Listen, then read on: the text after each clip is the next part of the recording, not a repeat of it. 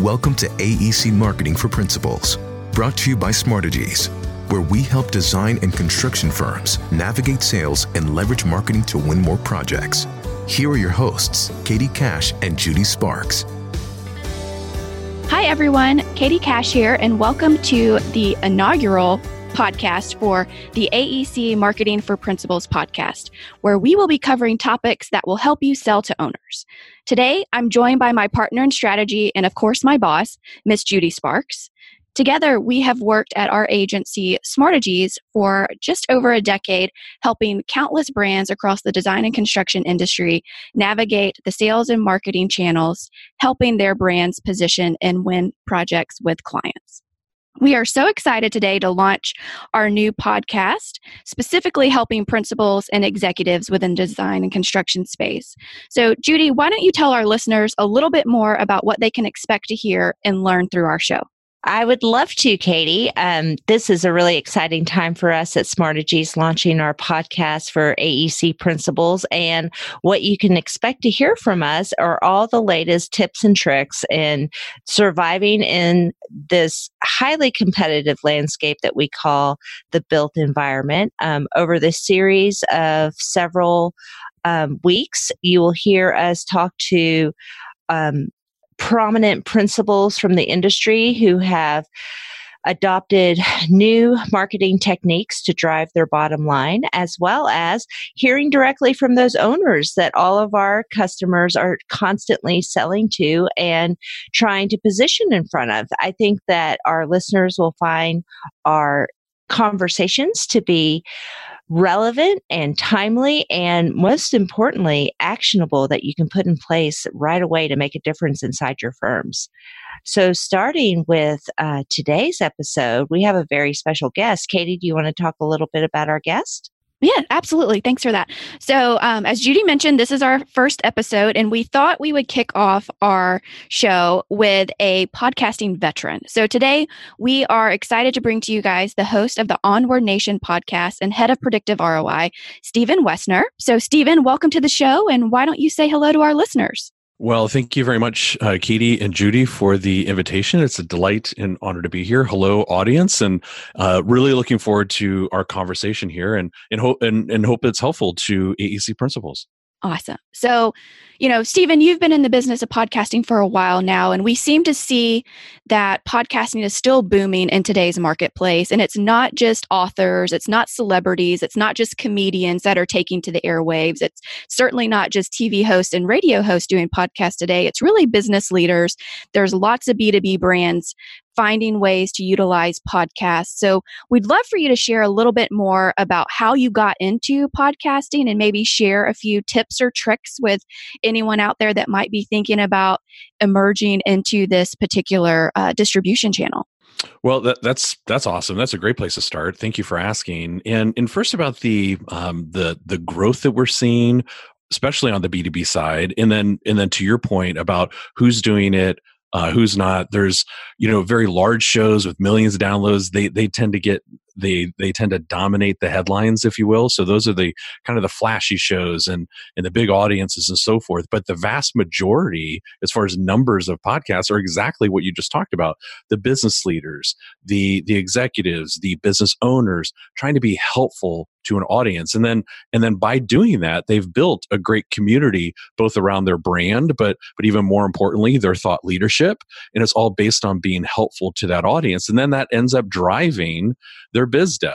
And and so that not only drives the biz dev for their business but then also the biz dev for their listeners too because learning tips and tricks and strategies and so forth like like Judy just mentioned a few minutes ago there's also a bit of a misconception around podcasting, and that is that it's so hot today. Is it going to be of interest tomorrow? And uh, because you, the the misconception is that there's this hockey stick growth, and and that soon it's going to burn out. When the reality is, you know, NPR, Edison Research, they do a comprehensive. It's called the Infinite Dial research report every year and it's the deepest dive in this industry it is excellent excellent excellent data and just by going by the numbers you know that has has podcasting has some uh, great growth. We're seeing one to two percent increases, nice steady increases in the adoption rate or listenership of podcasting. Is there a hockey stick? No. And so, is there great growth? Yes, nice, steady growth. It's almost like the economic growth that you'd want to be able to see. And so, if anybody listening today is thinking for their own AEC firm, geez, you know, I've considered podcasting. I've thought about maybe having that as a way to be helpful to my clients. Oh, but I've I've missed the boat on that strategy. That couldn't be further from the truth. It's actually 180 degrees opposite of what the data is showing. So this is a perfect time to not only be a listener, but then also to be a participant in the industry. Again, why somebody should consider it is there's a variety of ways to monetize audience but first having to build an audience to be helpful to that audience there's a number of different strategies that, that that can move a company forward in the b2b space if they're smart about the content and intentional about what's created I think that's so helpful. It's it's funny that you talk about this hockey stick growth. You know, I remember, um, you know, a decade or so ago, we were still talking with clients about yes, you need to have a website. This thing called the mm. internet is going to be around for a little while, and you know now web websites 2.0, 3.0 are coming online. But Judy and I are are fighting the battles today with, hey, Mister, you know, architect, Mister Contractor. Yes, you need to be on social media. It's not going away. It's not just for the young crowds. You know, the the buying audience is is getting younger and people are consuming information a little bit differently these days and we're seeing podcasts be be part of that and part of like what you mentioned that sustaining growth and so you know, Judy and I, when we were starting to talk about starting this podcast, we wanted to make sure that it was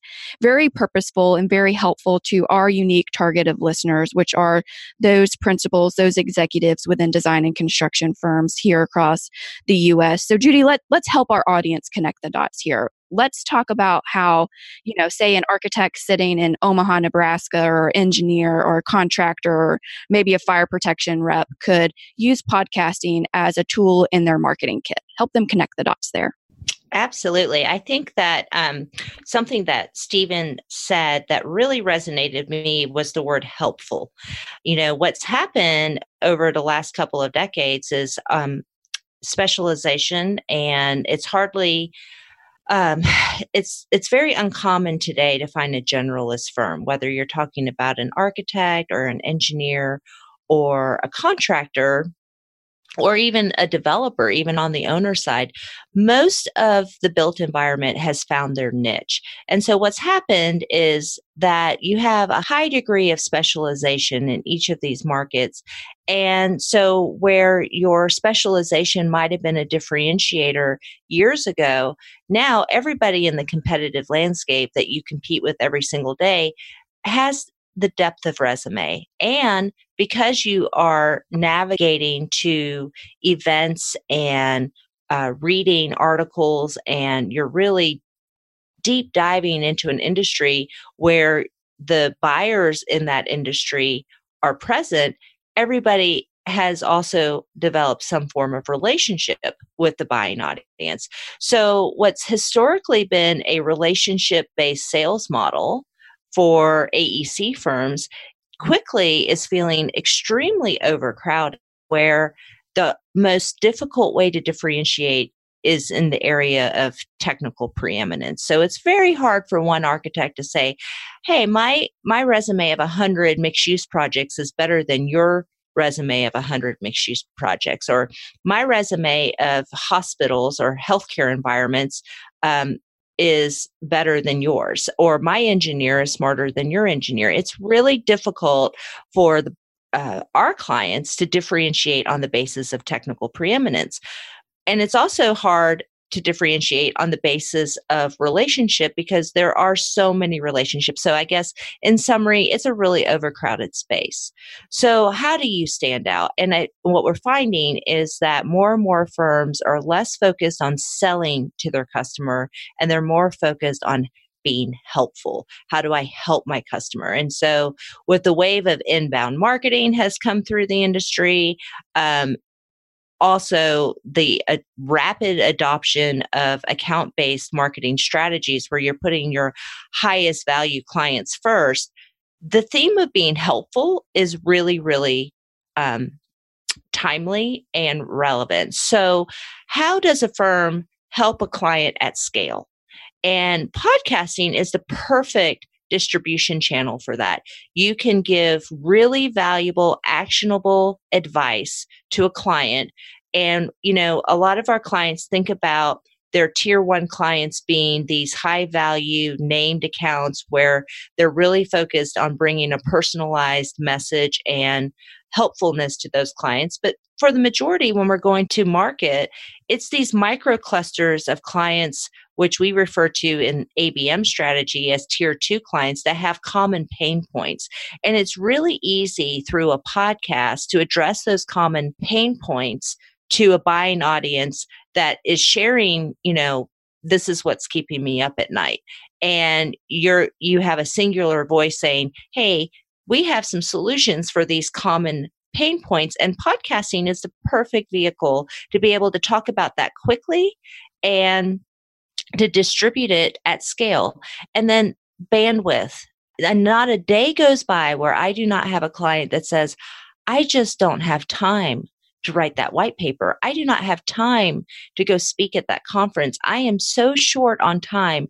You know, we have um, a really strong economy right now for our industry. There's high demand. Um, recruiting top talent is on everyone's mind. And so everybody's short on time. And podcast is a really easy thing to do on your time. It takes uh, less preparation than giving a live presentation. And you can get your message to the market so quickly compared to other means of getting your message out. So I hope that is um, helpful to our listeners and thinking about podcasts in terms of speed to market and ease. Um, I think that's why it's so popular these days. Yeah, I would love for Stephen. Um, actually, I, I think that's great, Judy, but I'd love for Stephen to maybe share you know, our audience loves proof of concept and we love to talk about portfolio and know who's done this before. So, Stephen, I know you've worked with many brands over the past few years in the podcast realm. Have you had the chance to work with anyone in the design and construction industry? And maybe can you share that as a case study for our listeners just to help them go a step forward in connecting the dots, building upon what Judy was just saying? Sure, I'd be happy to. And uh, be, be, before I do that, holy bananas Judy. That was awesome. Oh, thank you. great, great job in connecting the dots. But in, in, in what I really loved about what you shared and why I think what you shared is helpful is because you you just articulated the business model for um, for an AEC firm to be to to create distinction by being helpful, recognizing that the ante is, you know, technical competency, technical preeminence. Every firm has smart people. And that is no longer a competitive advantage. Instead, how you're helpful helps you stand out. That creates distinction. And the way that you just demonstrated and explained that thought leadership model is a way for business leaders to say, to demonstrate their smarts without saying, look out i'm going to demonstrate my smarts in a self-aggrandizing way right? It's it's not that at all. It's about focusing on the audience and being helpful. So really really excellent job. So katie going to more specifically your your question um, yes, we've been in the space for uh, a number of years. I think our team has produced well over 5,000 episodes now and counting. Um, we've had the opportunity to work with large firms, small firms in a variety of different industries. And AEC is an industry that we have, you know, some level of experience, not certainly to the depth of of yours, because your your firm, Smartegies, you're so focused on on being excellent in serving that community. Um, but in, in our path, we we did have the opportunity to walk alongside Gensler uh, when they decided that they were going to launch uh, a podcast uh, for one of their particular uh, business units, or I should say regions, the way that they break down their business. And so, you know, we worked with them from end to end of you know the initial strategy of how to build this out also thinking about the lead gen and monetization component, working with a variety of their practice leaders on what we like to call the Trojan horse of sales strategy, the Dream 25 strategy. And, and that is how we can think strategically about who are the clients, who are the prospects, I should say, not not clients, but who are the prospects that we would most like to be able to serve at this firm, and then building out that list, and then thinking, okay, then to Judy's point, what content could we create around that guest through an interview type format that would be not only helpful to our audience, which is who we have to serve first, but then thinking will that also then because now we're a media company we're we have this great channel which is the podcast will that help us open doors with decision makers who maybe wouldn't be open to having a conversation if they felt that it was just biz dev uh, and then be able to transition and take that in house uh, in going forward was an excellent process and and really helped us understand uh, from you know again the Trojan horse perspective within the AEC space is like wow there's a lot of opportunity here so really excited to see them you know with their process and plan and continue to run that forward and um, but but it certainly is proof of concept that this strategy works not only in all of the other industries we've served but certainly here in AEC as well. Thank you for sharing that. Hopefully, that'll help some of our listeners. I do want to um, dispel one maybe myth right here is that you can start this podcast and if you if you start it then listeners are just automatically going to come and i think a lot of our clients that we work with in design and construction they'll start a blog and just automatically assume that the entire web is just waiting for that piece you know that uh, piece of content to be released, or they'll start a social media channel, or maybe they'll start a YouTube channel, and everybody's just going to flock to it. So, I would like to talk a little bit more about the marketing strategy behind getting the listeners and getting people, the right people, um, to listen and, and to tune in. So, you know, Judy, Stephen, however you guys might want to tackle that question, but let let's help our listeners understand really how do you how do you build that audience? Well, if you don't mind, I'd like to just um, say one thing about that, Katie. I think that you're absolutely right. We live this every single day. Nothing drives me more crazy than having a client spend tens of thousands of dollars on a brand new website or invest, you know, so many man hours into writing the perfect blog article or white paper, getting it on their website or, or on their social media pages, and then waiting to see who might stumble upon it. Um, you know, if you're going to spend tens of thousands of dollars to develop a new website, you really need to set aside some money to drive traffic to it once it's launched. And so I think the same principle applies for podcasts. If you're going to uh, make the investment in launching your point of view on the podcast channel, then you really do need to prepare yourself and ask yourself the question how am I going to help my target audience find this content? And so there is a whole marketing strategy to drive traffic to your podcast, to drive traffic to your website, to drive traffic to your blog article.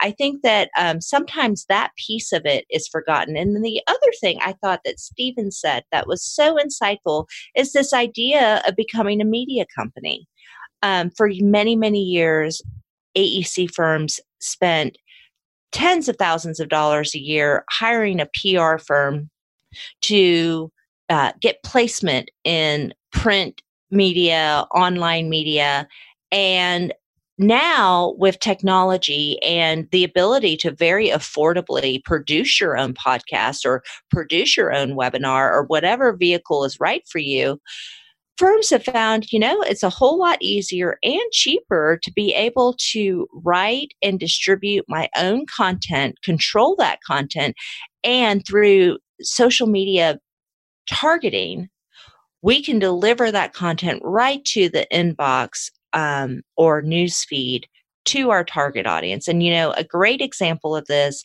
is we had a client recently that developed uh, the battery at SunTrust Park. And for those listeners that live outside of Atlanta, um, this is the new home of the Atlanta Braves. And our client, Wakefield Beasley and Associates, developed, or I should say, designed the most amazing mixed use environment um, that energizes the sports anchored um, complex 365 days a year, not just on game day. But we can't expect that other buyers of mixed use uh, around sports properties are just going to stumble upon this news. So we did a social media campaign where we targeted the C suite of professional sports organizations and we delivered that content right to their desktop. So we found this to be highly effective in raising visibility for the Wakefield Beasley uh, Nelson brand, and as well as being able to engage your target audience in a much quicker fashion than you would otherwise. So, the same is true for podcasts. If you're going to produce a podcast, you really need to deliver this right to the desktop of the people you're speaking to. Make it easy for them to find you. So that was a little bit longer explanation than I think you were asking for. But uh, Stephen, I'm sure with all of your experience, you have uh, lots of tips and tricks to share with our audience as well. Well, uh, I, think you just shared a, uh, a, a great list there, and and I think what I'll add to that is, Katie, that we're really seeing the bar as far as the quality standard or expectation go up. So, to Judy's earlier point about being helpful to the audience, a thought leader can be helpful to an audience by making sure that what he or she shares is really good that it truly is helpful that it passes not just passes but but exceeds the helpfulness test. And so that creating that weekly cornerstone content is we like to say whether that's a podcast episode or youtube video or whatever it is um, that that content first and foremost is helpful that it is so good that the guests want to share it that the audience wants to share it I mean, we've had clients before where they've shared a video or shared an episode and then and then they get reached out to from Forbes and and then the question is could we feature this in a forbes.com article? And of course the answer is um, yes please. And and and and so that goes to additional distribution like what judy was talking about but of course that's organic that's not paid. And what a great compliment as far as the litmus test of the quality of that content when those things happen so are fantastic um, sort of sneezers, if you will, of the content. They feel complimented that they were treated well on the show, that they got an opportunity to share their insights and wisdom with that audience. And so then they carry that message forward through their community. And then the, the audience feels really grateful for being a part of the audiences. So then they take that forward into their social communities. And then there's opportunities from uh, third party media, earned media like a Forbes.com or an Inc. or or whatever, where a contributor is in that audience and wants to be able to take that forward.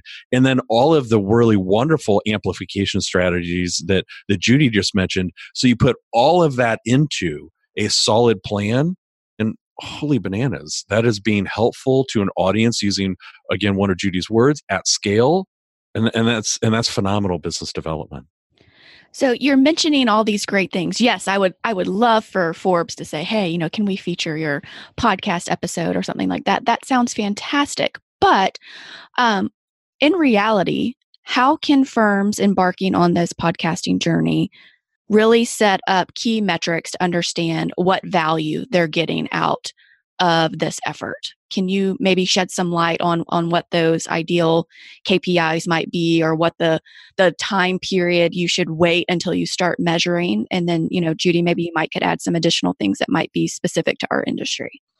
Sure, happy to do that. Um, so, a few of the sort of leading metrics, if you will, or KPIs, using uh, your term, um, it's been our experience that most business owners are very concerned about the quote unquote number of downloads that they might be receiving on a monthly basis. And not that they shouldn't be because that's that's an initial indicator although it can also be a misleading indicator as to the helpfulness. So we do we do absolutely without a doubt track uh, downloads. We like to see between a 5 to 10% increase on a monthly basis or excuse me month over month basis. So we can see an organic growth in sort of uh, new audience members coming into the fold all right. So so uh, the number of monthly downloads does tend to be um, you know an indicator or a KPI that we pay uh, attention to. Then we also look at um, and this isn't a vanity number, um, but it, it just depends on where a client is doing business. And so that number is the number of countries that that the podcast has grown into right? So, so right now you mentioned Onward Nation. We feel great that it's in 105 countries. I'm sure that your podcast is going to to go into international markets uh, quickly, and and so that that just kind of gives us sort of a spreading, sort of a sneezing, if you will, audience. Then what's the global distribution? But then we quickly get into metrics that are more business development oriented, and and that might be by how much per month is our email opt-in list like you know having an audience that's lovely but to Judy's point, being able to communicate right to their inbox, that's really valuable. Um, so by how much are our email subscribers growing every month? By how much is our LinkedIn community growing every month?